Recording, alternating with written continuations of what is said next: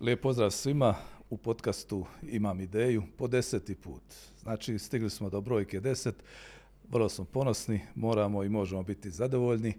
Hvala što nas podržavate, hvala što nas pratite, pretplatite se dakako na naš kanal i slušajte i gledajte što to imaju kazati naši gosti. Danas s nama gospodin Vedran Šimunović, direktor Tehnološkog parka Intera u Mostaru. Vedrane, dobrodošao, dobar ti dan i hvala za dolazak. Dobar dan i pozdrav svim gledateljima podcasta Bljesak. Imam ideju i hvala na pozivu. Smatram da je ovo odlična forma za prezentiranje raznih ideja. Nama se to također čini, zato smo na neki način i startali u ovo vrijeme kad e, scenu polako podcasti preuzmaju, čini se pod svoje. Dobro je da imamo, čini mi se, ovakve sadržaje, barem tako mnogi kažu, da govorimo o poduzetništvu, o generiranju ideja, da govorimo o novim trendovima, sa novim ljudima, sa novim generacijama, da kako ne zanemarujući ni one starije. E, kako ćemo predstaviti tebe? Ne znam šta bih rekao za početak, možda uh, neko od školovanja, jel? Završio sam gimnaziju, iza toga ekonomski fakultet, informački smjer, kojeg nažalost više nema, nadam se da će ga ponovo uvesti eh, na ekonomiju u Mostaru, eh, ali ponosan sam što sam završio ekonomiju u Mostaru i smatram da je to bio najbolji smjer i odlična generacija. Većina tih ljudi su završili, danas su uh, oni koji su ostali ovdje, su direktori kompanija ili menadžeri i slično. Uh, iza toga upisao sam i doktorski studij koji nisam nikad završio, ali sam puno naučio na toj grešci. Uh, I iza toga radio u kompaniji Europrofil. To je jedno ogromno iskustvo i uvijek se zahvaljujem tim ljudima i čitavoj ekipi koja je krenula od ideje i kreirala jednu respektabilnu kompaniju kroz, evo, ja mislim da sada već ima skoro 20 godina, je li moguće? Tu je negdje 20 godina i te kompanije i iza toga dolazim u Intera tehnološki park. Važno je dakle imati ideju. A za doktorat kažu nikad nije kasno.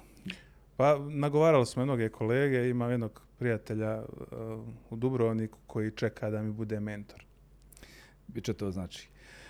Intera već je aktivna 11 godina. Sjećam se, prošle godine je obilježena desetogodišnjica rada. Bilo je vrlo zanimljivo, zabavno, šarmantno, bilo je stručno, bilo je emotivno. Evo sad već 11 godina možemo kazati kako je zapravo Intera počela i što su najvažnija postignuća u ovih 11 godina. E, ja nisam u Interi od samog početka. Znači, izabran sam na natječaju koji je bio, tražili su uh, novu osobu koja bi predstavljala uh, Intera tehnološki park, uh, da se priključi postojećem timu.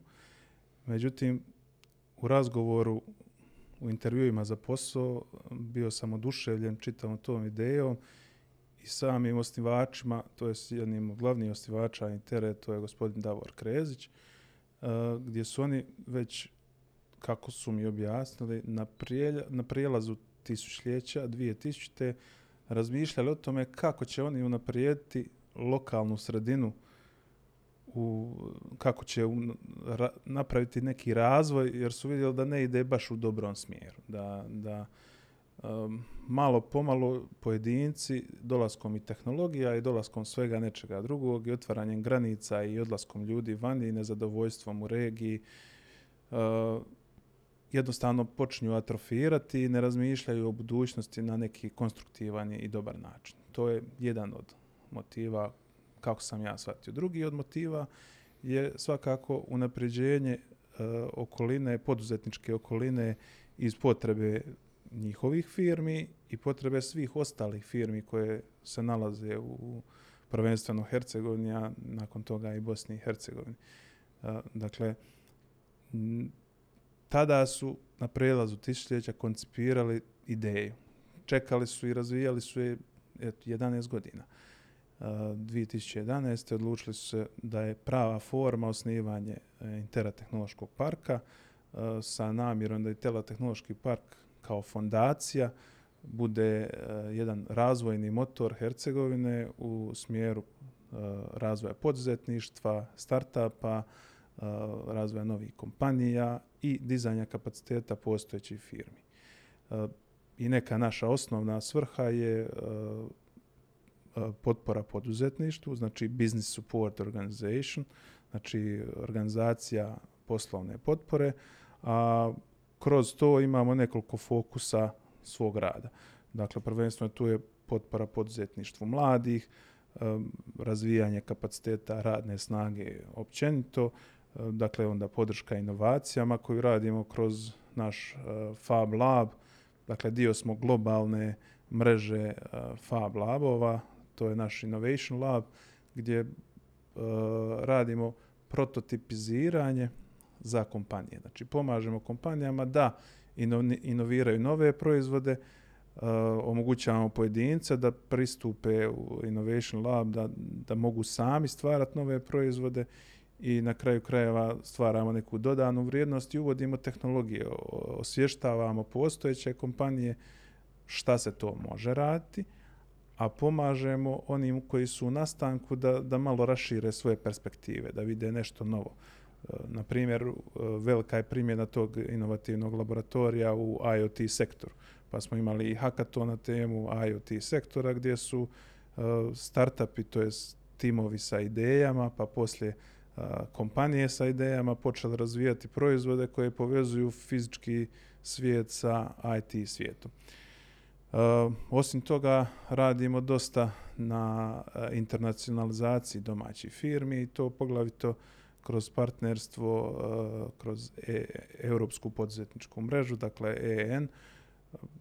Želio bih ohrabriti sve one koji gledaju i zanimaju se šta je to EN, da malo provjere. To je trenutno najveća svjetska poduzetnička mreža i daje mnogo mogućnosti za internacionalizaciju domaćih firmi, ali i traženje partnera uh, u inozemstvu. Dakle, ako želite neki uvesti neke nove proizvode kroz EN, vjerojatno možete naći prave partnere. E, zatim tu je pružanje e, kroz infrastrukturu, pružanje podrške kroz infrastrukturu. Jedna osnovna komponenta je naš inkubator. Kroz inkubator smo radili i radimo na razvijanju startupa, a upravo ono što im pružamo na prvom mjestu je infrastruktura gdje oni započinju svoj rad u tim uredima koje mi pružamo.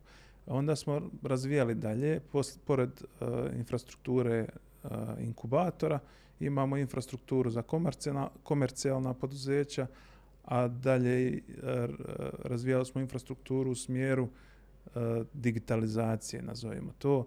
Dakle, e, pokrenuli smo coworking prostor e, koji se nalazi u centru grada, Dakle, mi se nalazimo trenutno na Bišću polju, a coworking prostor se nalazi preko puta ere u zgradi Ledara a, u centru grada i pozivam sve one koji su eventualno freelanceri, rade na daljinu ili jednostavno rade za bilo koju firmu, žele se malo odmaknuti, izvući a, da iskoriste usluge coworking prostora a u isto vrijeme kroz taj working prostor privlačimo i digitalne nomade i turiste i sve one koji su uh, voljni da dođu u Mostar da rade jedno vrijeme i da onda recimo produže dalje. Tako da evo, u tom coworking prostoru mi se mijenjamo kao tim jer smo malo tim, mijenjamo se, uvijek je neko od nas uh, zadužen za coworking da. prostor. Baš juče sam pričao sa, sa jednim Amerikancem iz Bostona koji je došao tu kao digitalni nomad i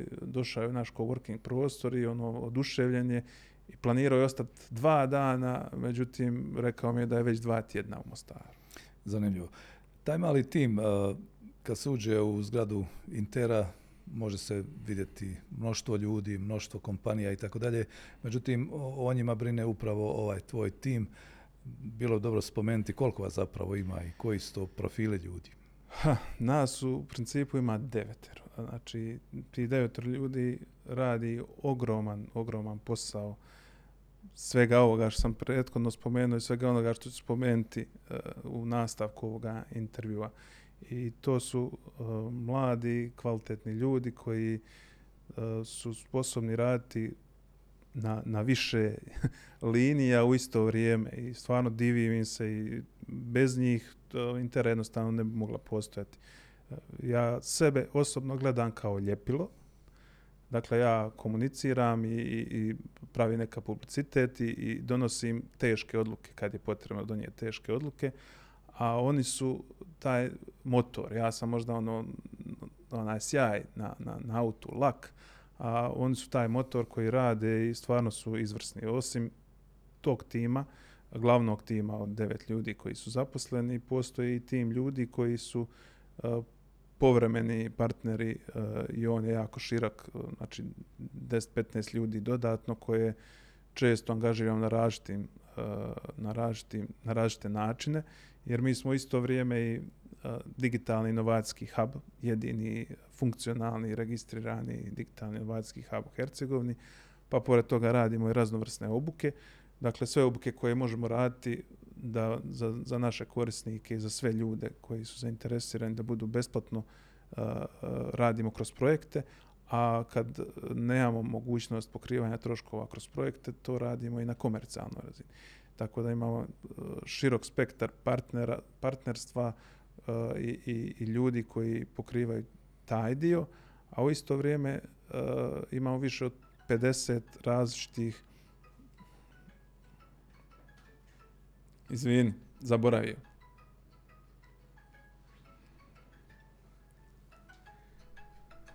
Marin Musa. Ej, javljance, samo iz Azancije, upravo sam na ovom podcastu Bljesak javljance sa iz stolice, vruće stolice. Pozdravit ću ja, Raju, čujemo se, ajde. Pozdravljam vas, Marin Musa. Hvala Marine. Sad ću ja ovo ugasiti.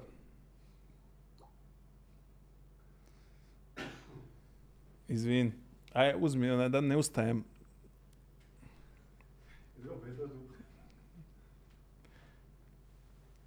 E. Možeš mi sam reći gdje si prekinuo? Znači, bio je onaj dio...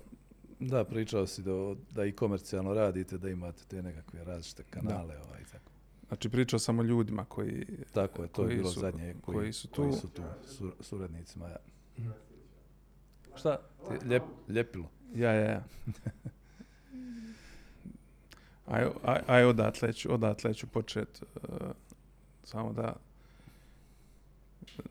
Dakle, ja sam jedno obično ljepilo tu, a svi ti ljudi su onaj glavni motor koji, koji pokreće čitavu priču i pored e, glavnog tima koji čini devet ljudi, tu se nalazi deset, mogu reći čak i 15 ljudi koji su, koje često pozivamo, angažiramo na, na, na, raznim, na razne načine, jer pokušavamo kreirati i identificirati kvalitetne ljude u Mostaru i Hercegovini da bi njih promovirali, da bi njih uh, gurali, da bi na tome gradili čitavu mrežu.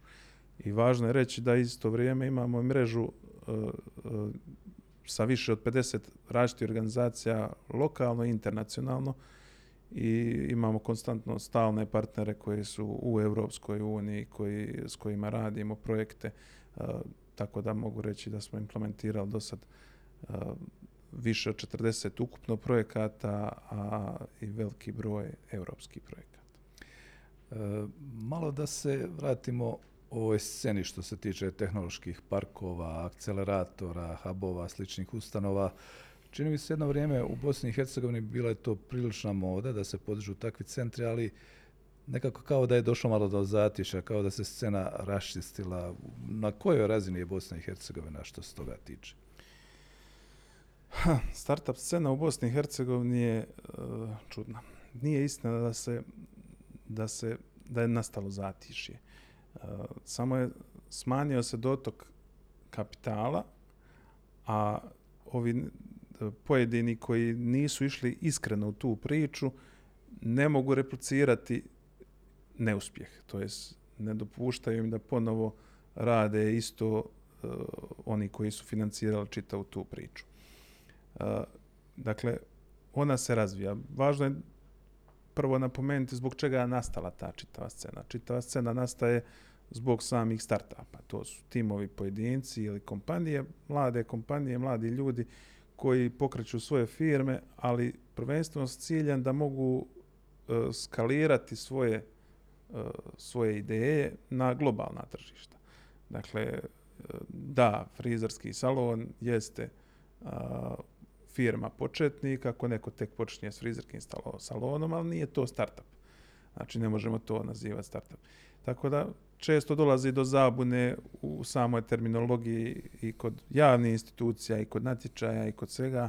To treba malo proučiti detaljnije i, i e, Za one koji recimo bi sad željeli steći neke osnove za to proučavanje, da im dao neke smjernice, u kojem smislu uh, se treba pozicionirati kad netko želi pokrenuti neki startup? U koja područja treba ići?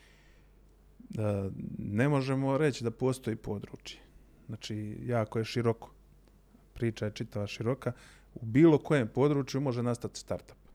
I startup može biti eh, bilo koje razine i bilo koje vrijednosti. Vi imate startupe koji vrijede po 10 milijardi i još se zovu i tek su na početku. Dakle, jedan Infobip koji je postao u Hrvatskoj unicorn, Uh, Eh, nedavno je izjavio, znači vlasnici su izjavili, pa ljudi, mi smo tek na početku, mi smo startup, tako se i ponašamo. Eh, dakle, mi još, još je toga puno pred nama. E sad, eh, za odlučiti se u kojem smjeru ići, to je individualno svak, svakog čovjeka. Ali najvažnije je onaj dio globalnog razmišljanja. Dakle, ide kad kod osnivanja nekog startupa, idete u fazama, ide ideja, razvoj ideje, uh, Eh, pa onda ostvarivanje prihoda, eh, dolazak do točke pokrića i naravno taj neki globalni razvoj, razvoj i onda dolazi do jeli, prikupljanja financija od strane investitora, širenje, rast i na kraju exit. Većinom je to taj neki životni ciklus što se tiče startupa. E sad, ako neki mladi čovjek želi pokrenuti bilo kakav posao, recimo sadnja luka, on od toga može napraviti startup, može napraviti startup ako razmišlja globalno to ideji, ako će koristiti neke nove tehnologije, ako će to, znači, ako će inovativno uh, razložiti tu ideju, unaprijediti je i napraviti disrupciju na tom tržištu uh, sa tom svojom idejom. Dakle, bitno je biti inovativan i bitno je naći ono što već ne postoji tako. po mogućnosti. Tako je. A, objasnio se o taj hodogram do samog egzita. Mm, ima li tu neka statistika, barem kad je u pitanju Bosna i Hercegovina, zanimljivo bi da kako bilo i u svijetu čuti, koliko, kolika je uspješnost onih koji krenu da bi na kraju pokazali taj finalni uspjeh? Što se tiče svijeta, e, globalna uspješnost samih startupa je vrlo mala. Dakle, ako jedan od deset onih timova uspije, to je uspije do razine da pređe tri godine i da nakon tri godine ostvaruje neki prihod uh, i da pokriva svoje troškove, to je sasvim ok. A, a povrati na one super uspješne koji su uspjeli skalirati svoj poslovni model i proširiti ga na druga tržišta i ostvarivati visoke povrate, visoke prihode je ono nezamisliva u smislu uh, investitori traže te, ne zovu se džaba unikorni, znači traže te unikorne koje će financirati i koji, u koje će upumpavati novac jer su povrati na njih ogromni.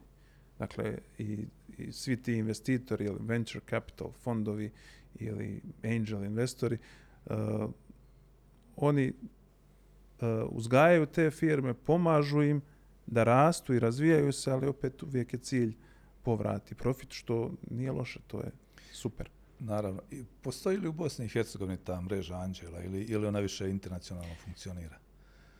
A, ovako.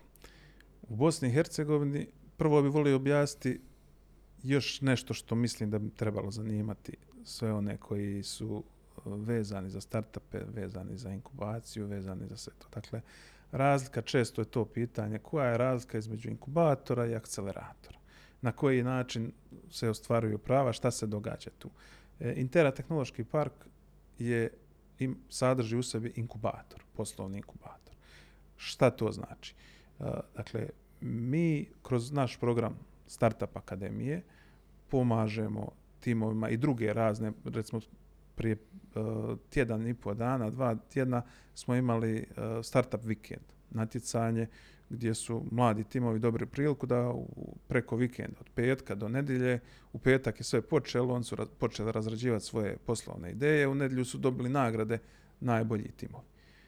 A postoji Startup Akademija koja im pomaže da od samog početka, znači kroz tri mjeseca, razvijaju čitavu svoju ideju. I mi kao inkubator dajemo im mogućnost da se nastave razvijati, dajemo im mogućnost te inkubacije bez uzimanja ikakvog ekvitija. Šta znači equity? Bez uzimanja udjela u njihovim kompanijama. I malo je to na prvu kad smo tek krenuli, kad je to tek krenulo u Interi, bilo je čudno onaj, kako to da mi nešto radimo, mi nekome pomažemo bez uh, vlastitog interesa u dobiti tih kompanija. Međutim, uh, efekt uložene marke na kompanije koje izađu, koje, koje su uspješne, je 10 maraka nazad svake godine zato što su oni uspješni u društvu.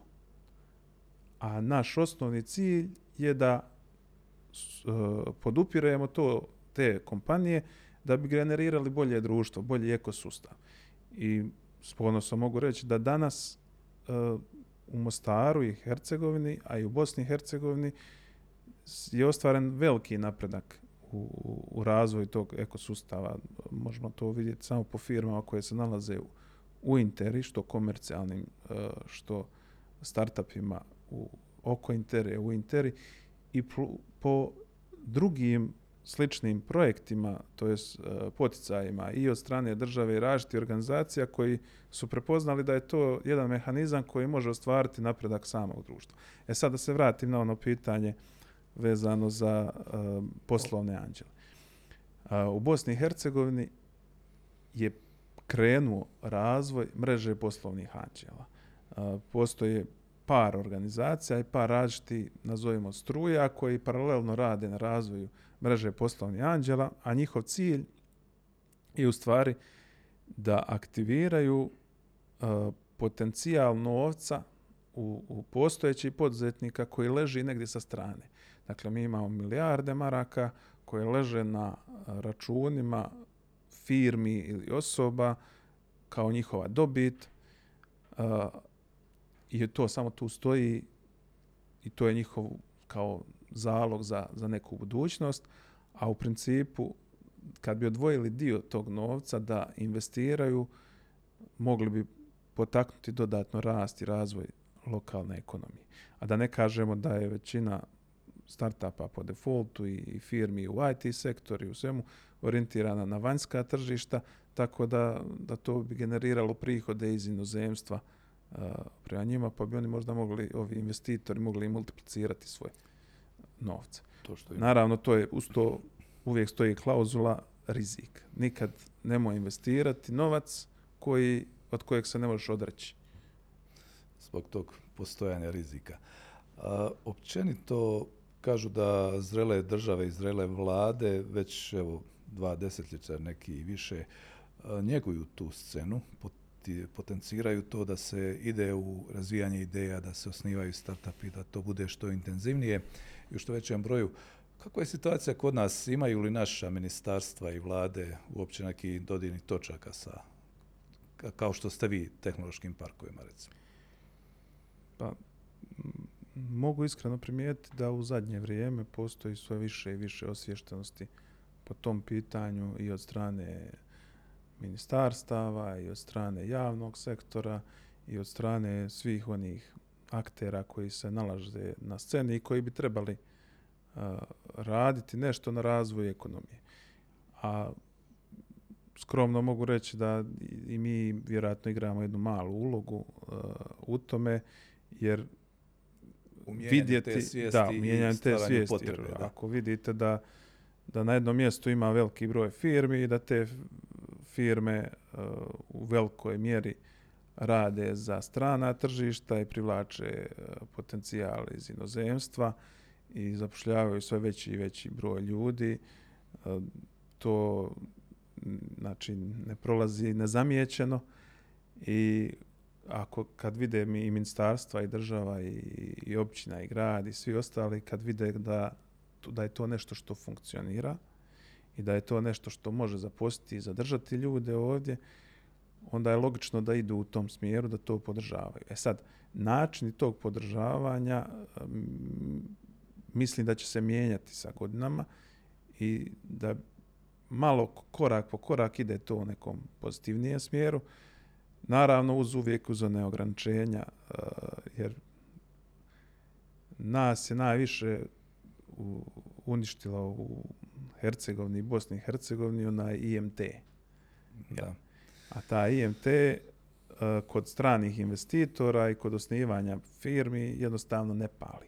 Jer kad strani investitor dolazi ili kad dolazi e, startup koji je osnovan u Hrvatskoj, Srbiji, Njemačkoj ili bilo gdje, pa želi zaposliti ovdje ljude, ti njega ne možeš ucijeniti ničim, nego on ide dalje. Zato mi aktivno radimo na tome da vratimo povjerenje u našu regiju, u naš grad, u, u naše ljude, da možemo nešto raditi, tako da ti ljudi mogu i ovdje zarađivati tu neku plaću koju bi inače u Njemačkoj zarađivali. Jer uvjerio sam se, nema nigdje boljeg života nego ovdje, to, to je sigurno. Da, pogotovo za nas koji smo ovdje rođeni, odrasli i sve praktično ono što smo doživjeli lijepo, doživjeli smo tu lijepoga u Hercegovini, Bosni i Hercegovini, općenito u našem okruženju. Ali nema ništa bez baš intenzivnog rada i, i, i, i vjere u, u, u ideju koju jel, koju predstavljaš. Inače moram u Njemačkoj zarađivati. Inače to, moraš to u Njemačkoj. Jasno je. A, evo, kazao si da zapravo startup može biti svaka dobra ideja bez obzira na oblast i to je dobro naravno da je tako jer različite ljudi imaju različite ideje i zanimanja. Međutim, evidentno je da smo u zadnjih e, 20 godina, možda četvrt stoljeća, doživjeli jednu tehnološku revoluciju na kojoj se danas zasniva sve. A to je ta famozna IT industrija koja nas je unaprijedila u mnogo, mnogo čemu u načinu komuniciranja, načinu obavljanja posla, u načinu kreiranja stvari i tako dalje. IT scena u Bosni i Hercegovini. Vjerujem da je dobro pratiš, odnosno uvjeren sam da si jedan od boljih poznavatelja. Kakva je u ovome trenutku? Čini mi se da ona je jedna od perjanica, ne znam sam li u pravu. Hm, prije neke četiri godine bio sam na jednoj konferenciji i mislim da više nikad neće pozvati na, na, na sličnu konferenciju. E, prezentirali su podatke da u Bosni i Hercegovini je potrebno e, po pitanju radne snage potrebno je najviše ulagati od strane države u e, kvalificirane kadrove. A u isto tom trenutku potražnja za visoko kvalificiranim kadrovima, pogotovo IT struke, je bila tolika i danas je tolika da je to nevjerovatno. Znači u svakom trenutku 6000 developera ili 10.000 developera možemo zaposliti u BiH. I onda sam žustro reagirao na, na toj konferenciji i zvao sam par nekih ljudi da dođu, da se uključe, da objasne da strateški pravac Bosne i Hercegovine mora biti u smjeru razvoja i poticanja, maksimalnog poticanja IT struke. A, situacija što se tiče razvoja IT struke, što se tiče firmi, je stvarno odlična u BiH, ide, ide u dobrom smjeru.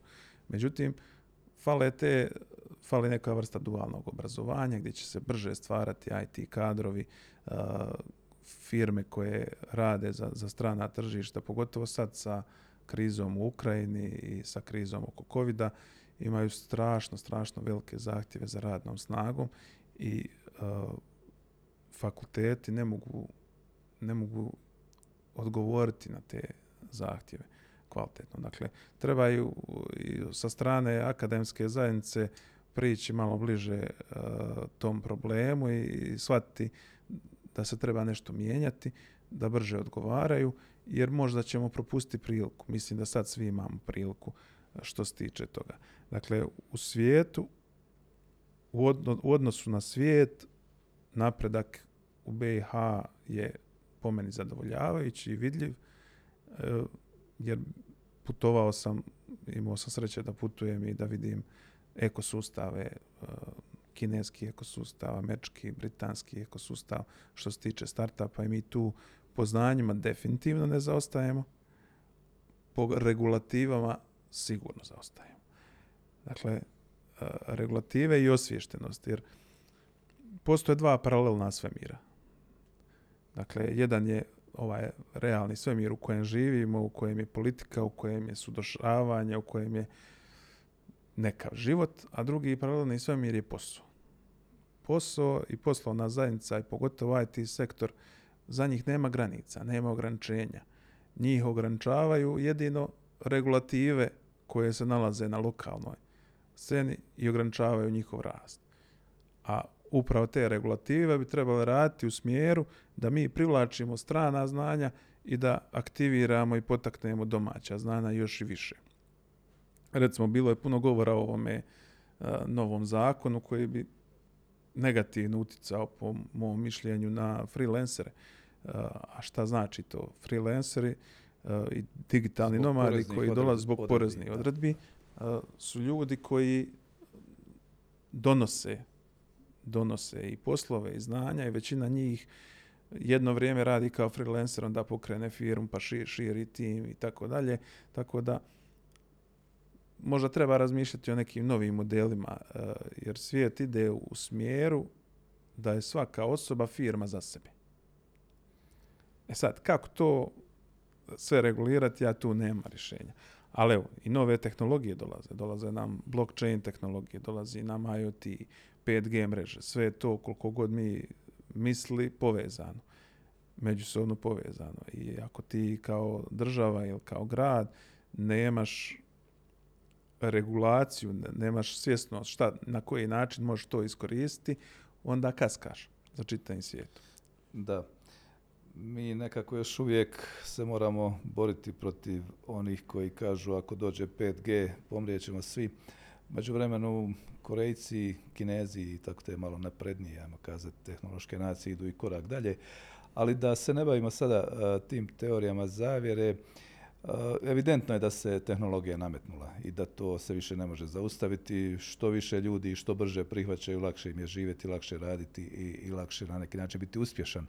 Uh, jedna od tema koju smo dogovorili danas eh, kad smo se dogovarali je i takozvani digitalni gradovi.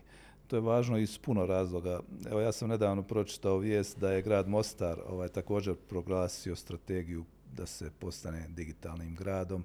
Ima tu još puno stvari koje se zagovaraju i na razini entiteta, županija i tako dalje, općina, gradova. E, kako pristupiti tome, kako zapravo iz vizure i pozicije Mostara to postati?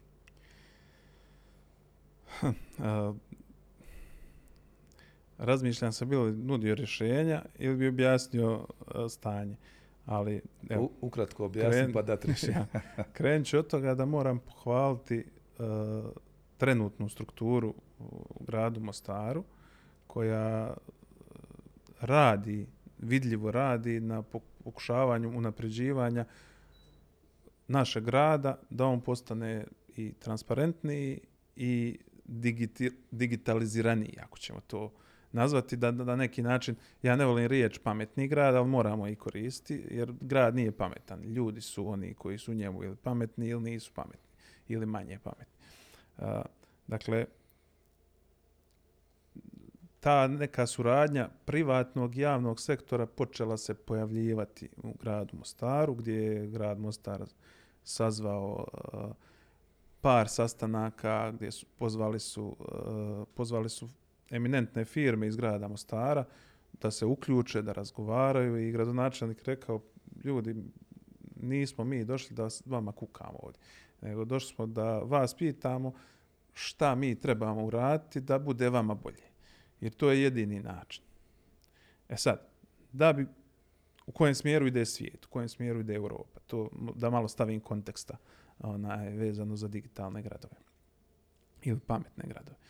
Uh, Njemačka 2025. će donijeti zakon da svaka nova građevina u Njemačkoj mora imati digitalnu reprezentaciju to te građevine e, po, znači po zakonu svaka građevina mora će imati 3D model sa svim e, informacijama o tom modelu, to se zove BIM, Building Information Modeling, znači i više se ne zove 3D, nego se zove 4D model, jer e, dakle svaki šalter je unesen u jednu bazu podataka, e, svaki zid, sve živo sva, je u toj, građe, u toj zgradi nacrtano i e, digitalni model predstavlja realno stanje izvedenog modela poslije. Zašto zemlja kao što je Njemačka, a neke druge zemlje su već uvele to, kao ono, u Norveškoj kažu no BIM, no build. Zašto idu u tom smjeru? Prvo, iz razloga ušteda. Ostvaruju se ogromne uštede, a drugo, iz razloga povezivosti. Jer tako se stvaraju uh, pametni gradovi, pod navodnicima. Jer šta se ugrađuje poslije u to? Ugrađuju se razne vrste senzora. Te vrste senzora šalju određene informacije koje grad absorbira i na temelju toga donosi odluke. Pa možemo pokazati primjer jednog grada u, u Engleskoj, sad se točno ne mogu sjetiti koji je grad u pitanju, ali oni su stavili svoju sve informacije vezane za infrastrukturu željeznica, znači podzemnih željeznica, Eh, postavili su razne vrste senzora i dale su na raspolaganje poduzetnicima. I desio se bum poduzetništva na tim rutama jer su poduzetnici mogli donijeti odluke eh, koliko je frekvencija ljudi, koliko prolazi kroz jednu lokaciju, koliko prolazi kroz drugu lokaciju, eh, kakav je tip ljudi. Znači, jako, jako puno informacija su mogli prikupiti i na temelju toga donijeti poslovne odluke, a u isto vrijeme grad je dobivao povratne informacije šta se događa i na koji način se to sve događa i oni su mogli donijeti odluke da, da unaprijede. Dakle, uvijek u tim, nazovimo im pametnim gradovima, je važna ta povratna sprega e, gdje se omogućava da e, korisnici dijele informacije, da korisnici do, koriste informacije, znači oni koji e, poduzetnici, jel, donosioci odluka, koriste informacije za donošenje te odluka. Samo je u svoj toj teoriji pametnih gradova postoji uh, jedna uvijek začkoljka što uh, oni koji nisu digitalno pismeni, a to su većinom one ugrožene skupine koje su svakako ugrožene, ne mogu iskoristiti najbolje te benefite. Tako da na tu stranu treba a, malo više pozornosti obratiti. Sad da se vratimo na, na grad Mostar. Uh, koja su rješenja za, za grad Mostar, koja su rješenja za, za Bosnu i Hercegovinu. Uh, prvo je, prva stvar je odgovornost u radu, odgovorna za ona šta neko radi, treba biti odgovoran, stoji imenom i prezimenom. A drugo je transparentnost. I u digitalizaciji gradova to dvoje je temelj. Ako ideš da radiš odgovorno i transparentno i gradiš digitalni grad, onda lakše prevladavaš one prepreke, a to su neznanje. Dakle, većina ljudi ima otpor prema učenju novih tehnologija, a s druge strane većina ljudi misli da će dobiti otkaze zato što će im uh, kompjuteri ili baze podataka uh, ne znam, preuzeti preuzeti njihove poslove. Tako da u Mostaru treba biti oprezan. Ja vjerujem da, da idu oprezno uh, u tom smjeru, da prvo digitaliziraju onu osnovu, da, da, da imaju recimo sve kompjutere za terminale, pa da imaju jednu centralnu bazu, dakle će uh, sve softvere puštati i onda naprave backup recovery start da rade na sigurnosti grada i da isto ga vuku tu transparentnost i da onda idu dalje u digitalizaciju jer tu ima jako, jako puno posla. A kad ćemo mi doći do ovoga čemu sam prvo pričao, do digitalnih gradova u smislu da ćemo imati uh, digitalne reprezentacije fizičkih objekata, ko zna hoćemo li ikad, Dobro. ali možemo preskočiti to, ako, ako smo svjesni šta, da. šta treba raditi. Ali evo prvo da drveće potkršemo i posadimo novo, pa ćemo onda. Pa je. Naravno, korak ovaj, po korak. Slažem se da, ali, da ima, ima sigurno... Izvini, vjerujem da uh, to je zanimljivo, pošto ima informacije iz, iz svih sektora. Uh, do, događa se konvergencija iz svih sektora prema IT-u, gdje je IT horizontalna djelatnost. Znači imate IT u agro, agri svijetu, imate IT u građevinarstvu, imate IT u svemu. Jeli? E, I u Mostaru, vjerovali ili ne, za ove tehnologije koje se koriste vani i u Bosni i Hercegovini, postoji jako puno ljudi i sve veći i veći broj ljudi. Koji to mogu i znaju. Koji to mogu i koji se razvijaju. Dakle, mi radimo treninge iz Revita, iz, nemam pojem, AutoCAD-a i razne druge uh, uh, alate, digitalne alate, gdje ljudi odavde danas projektiraju, rade ili uh, kreiraju programe diljem svijeta. Da. Ohrabrujuće jest, primjećuje se naravno, ponekad je ironija poticajna, pa ako eventualno se nekad bude ironično, to je samo iz najbolje namjere. Ono što se nekako provlači kroz ovih naših dosadašnjih, evo, sad deset podcasta, je zajedničko pitanje menadžerima koji su gostovali. Ukratko, nešto je spomenuto do sada u razgovoru, e, što bi još poželio da se promijeni na bolje kad je u pitanju poduzetnička klima, privlačenje investitora, bolja zakonska rješenja, dakle sve ono što otklanja barijere.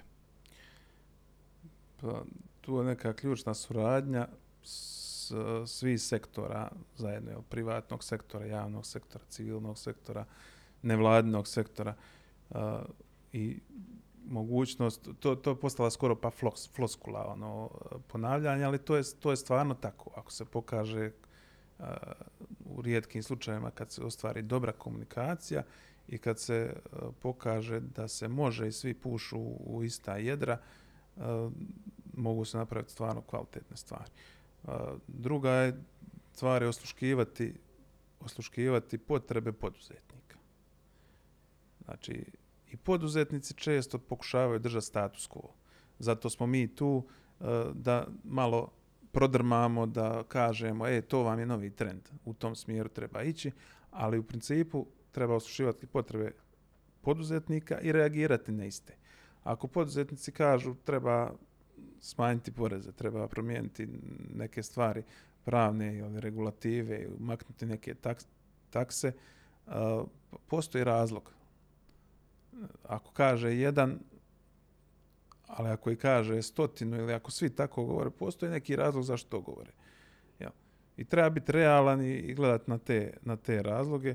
Eh, zatim naprijediti taj eh, čitav administrativni sustav, ali to je ovaj dio koji je vezan za, za digitalizaciju, digitalnu transformaciju.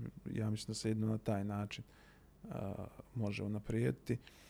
I sljedeća stvar, recimo, poticati kulturu ulaganja.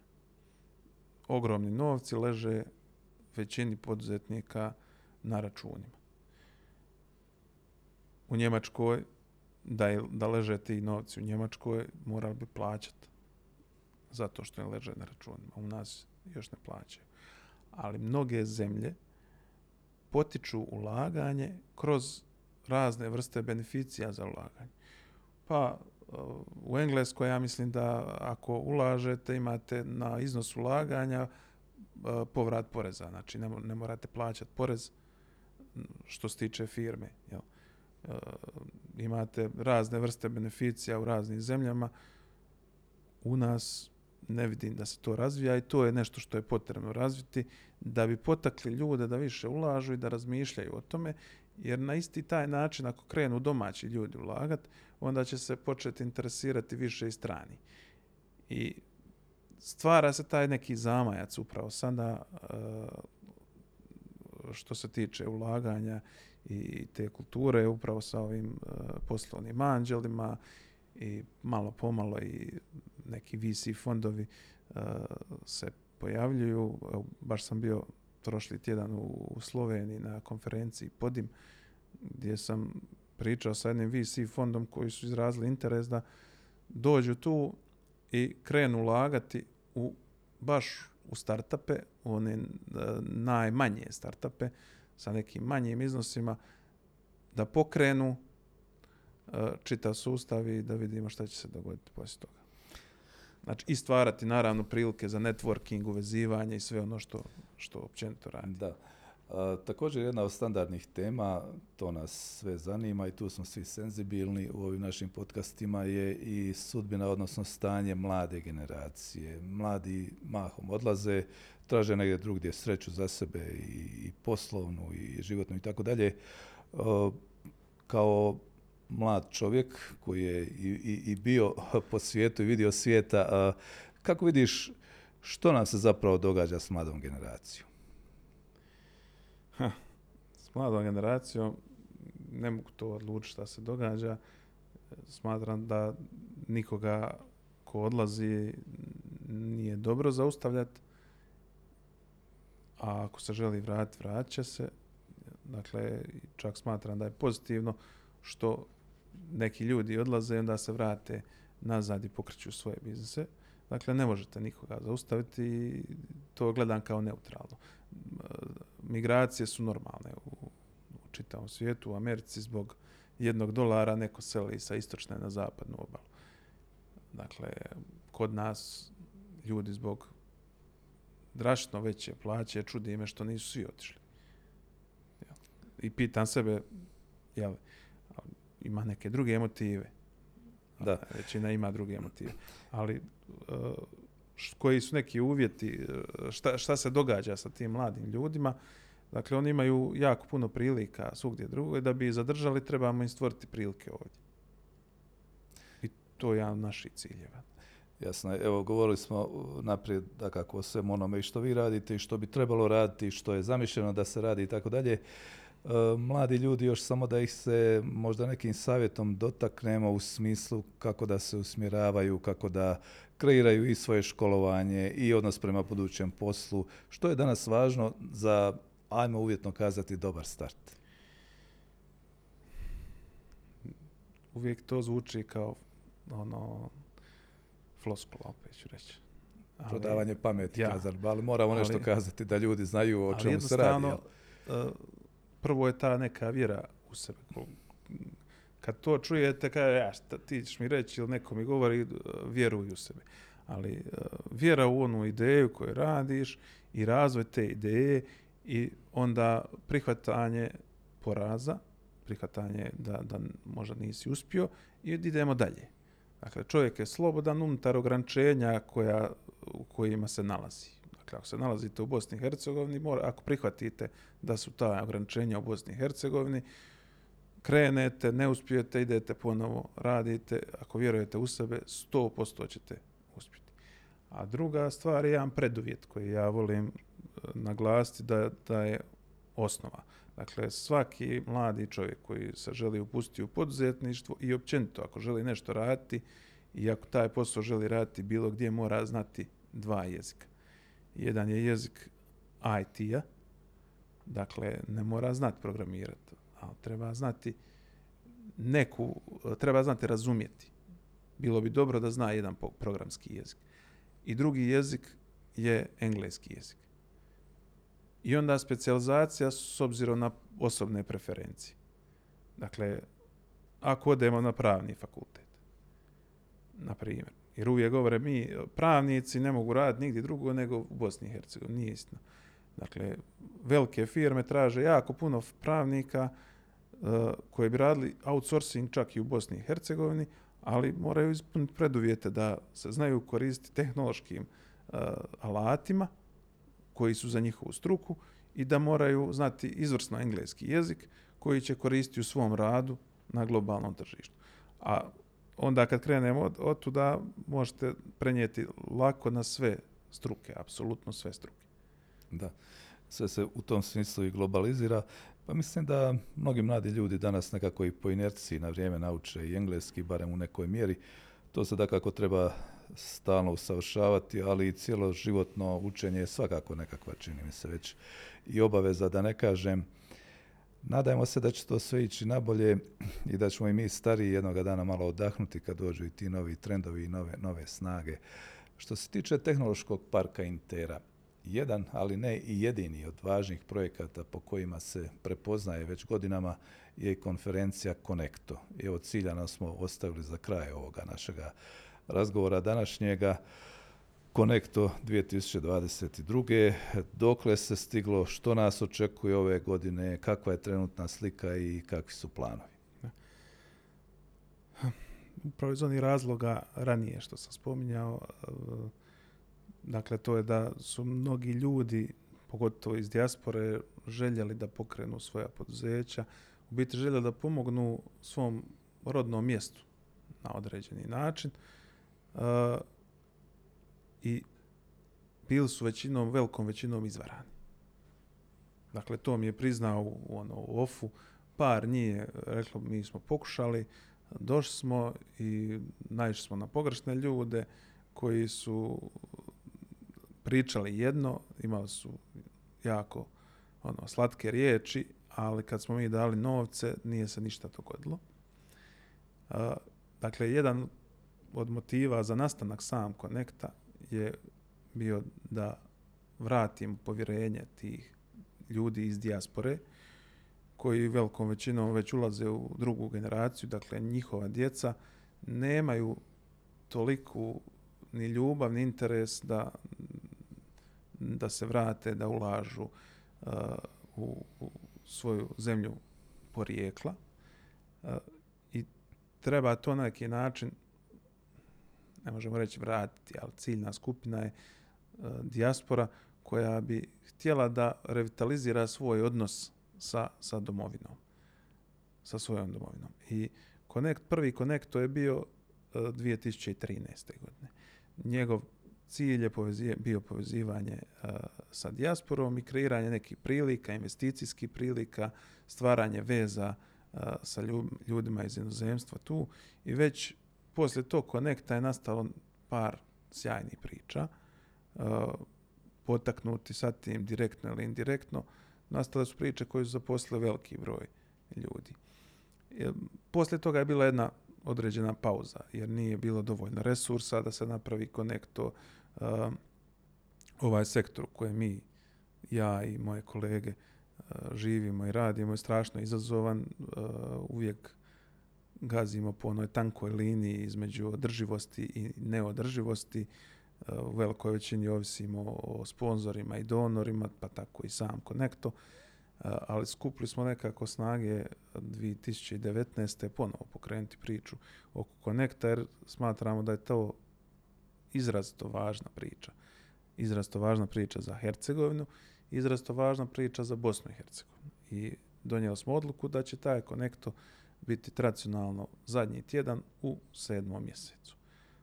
Razlog za to je što tada dijaspora dođe, druži se sa e, našim ljudima koji su tu, a naši ljudi još nisu otišli na more, jer većinom idu prvi i osmog na more. I, ali oni ne pričaju nikad o biznisu. Znači, sa rodbinom ne pričamo o biznisu zato što velikom većinom mi znamo da uh, uh, biznis sa rodbinom ne prođe uvijek baš naj, najbolje. Pogotovo sa onom rodbinom koja dođe iz diaspore uh, eh, i ona svi lokalno misle, oni imaju pare, pa šta nas briga. Uh, I htjeli smo da povežemo ta dva svijeta, da omogućimo ljudima uh, iz diaspore da oni svoju mrežu kontakata u Njemačkoj, Norveškoj, Finskoj, bilo gdje, uh, Francuskoj, Engleskoj, bilo gdje na svijetu, uh, da svoju mrežu kontakata premreže na lokalne poduzetnike i uspostave veze gdje će moći lokalni poduzetnici u bilo kojem sektoru raditi za strana tržišta. Dakle, da dižemo domaće kapacitete, a eventualno da nastanu i nove kompanije koje, koje su tu. I svake godine izaberemo neke uh, fokuse. Ove godine je standardni standardna tema i standardni fokus je dijaspora, ali ove godine smo dodali investicije i digitalizacija. E, razlog tomu je što dosta, primijetili smo dosta firmi koje digitalnim alatima rade outsourcing. E, imamo građevinsku firmu koja radi za švicarsku planiranje i projektiranje, a nije nikad otišla nijedan radnik, nije otišao u Švicarsku. Jer danas je to moguće a oni u Švicarskoj završavaju po tim nacrtima i, i e, još uštede novac i dobro im je što plaćaju lokalne e, lokalne ljude. E, da bi se takve dobre priče dogodile, moramo se povezivati. Moramo povezati.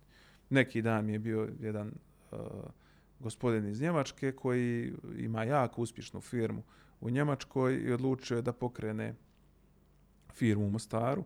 Hercegovini zaposlit do kraja sljedeće godine, do kraja ove godine treba zaposliti 20 ljudi, a do kraja sljedeće godine planuje je preko 50 ljudi zaposliti. Dakle, takve firme se događaju, takve priče se događaju, takve firme nastaju i treba to podržavati.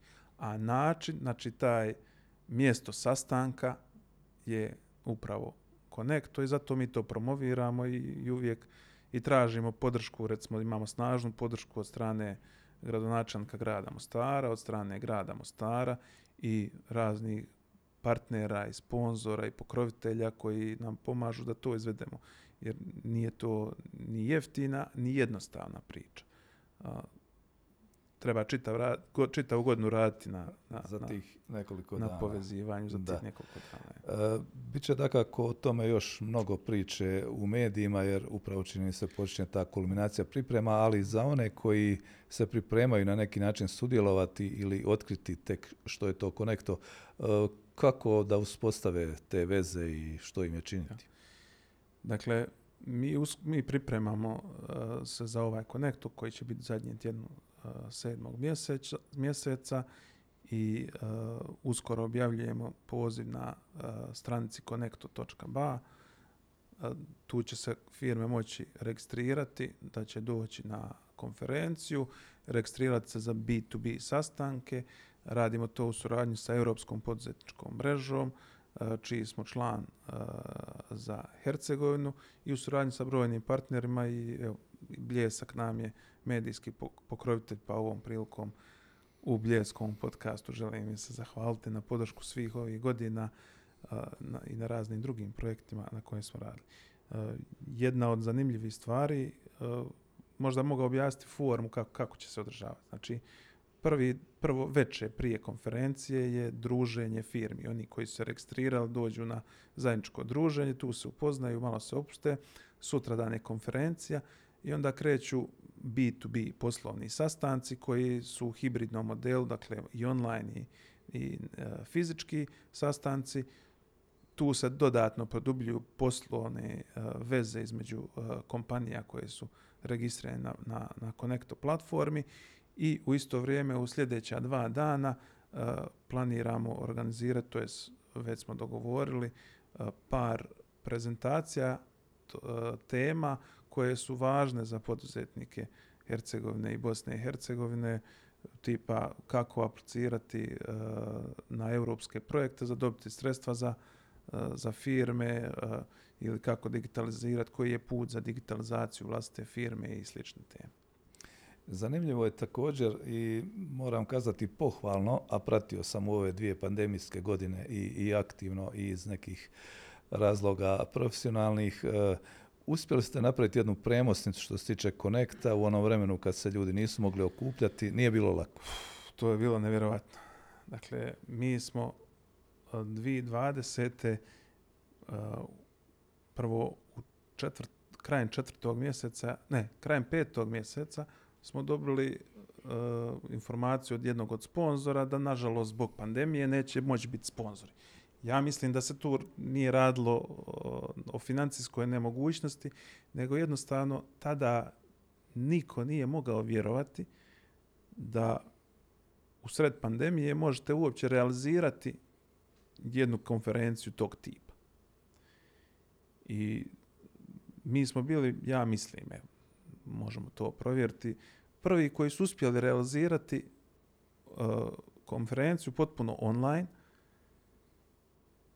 nismo ni mi iskreno vjerovali da ćemo uspjeti to eh, završiti, ali dali smo sve od sebe i, i uspjeli smo dakle, te 2020. godine uspjeti organizirati čitavu konferenciju hibridno online. Jeli? bil, bili su ljudi koji su eh, bili u studiju po svim mjerama koje, koje treba i, i to, je, to je bio jedan veliki uspjeh. I u tom procesu smo jako puno naučili. Vidjeli smo u kojem smjeru sve ide, kako će se odvijati i onda smo počeli pružati te usluge i drugima da bi im pomogli da premoste uh, svoje nedaće i poteškoće koje je izazvala uh, COVID pandemije. Odlično. Evo, ostavit ćemo ti još prostora da u nekim drugim emisijama, u nekim drugim prilikama kažeš još ponešto o Connectu. Hvala za gostovanje. Evo, nema na čemu i ja smatram da bi trebali i češće ovako popričati, jer što se tiče Intere, vjerujte mi, možda sam rekao 10% svi aktivnosti, jer kad se posvetili samo jednoj po jednoj temi uh, o stvarima koje radimo, dakle od eh, evo, prototipiziranja do obuka, uh, nismo ni spomenuli obuke CNC operatera i programera koje ide uh, konstantno i, i stalno i to nam je jedna od temeljni, temeljni stvari gdje pomažemo prvenstveno taj metalni sektor i sve ostale stvari koje radimo i, i želja šta ono mi želimo raditi, znači u kojem smjeru idemo. Dakle, mi, mi sebe vidimo da, da je ovo tek početak onoga šta mi možemo biti i vidimo se kao produžena ruka uh, i grada Mostara i, i regije Hercegovina i uvijek smo voljni surađivati sa svima. Ne gledamo ni na koga kao konkurenciju, nego na svakoga gledamo kao uh, vrlo drage prijatelje kojima ćemo pomoći da oni uspiju i napreduju, jer to je naš cilj. I zato evo, zahvaljujem se i, i vama i Bljesku na pozivu i nadam se opet druženju nekom drugom priliku. Sigurno će i biti, bit će još prilika i što se tiče podcasta i što se tiče drugih medija. Vedrane, hvala još jednom. Gledali ste deseto izdanje podcasta Imam ideju, portala Bljesak Info. Hvala vam za podršku, pretplatite se na naš kanal i gledajte da nas gledate.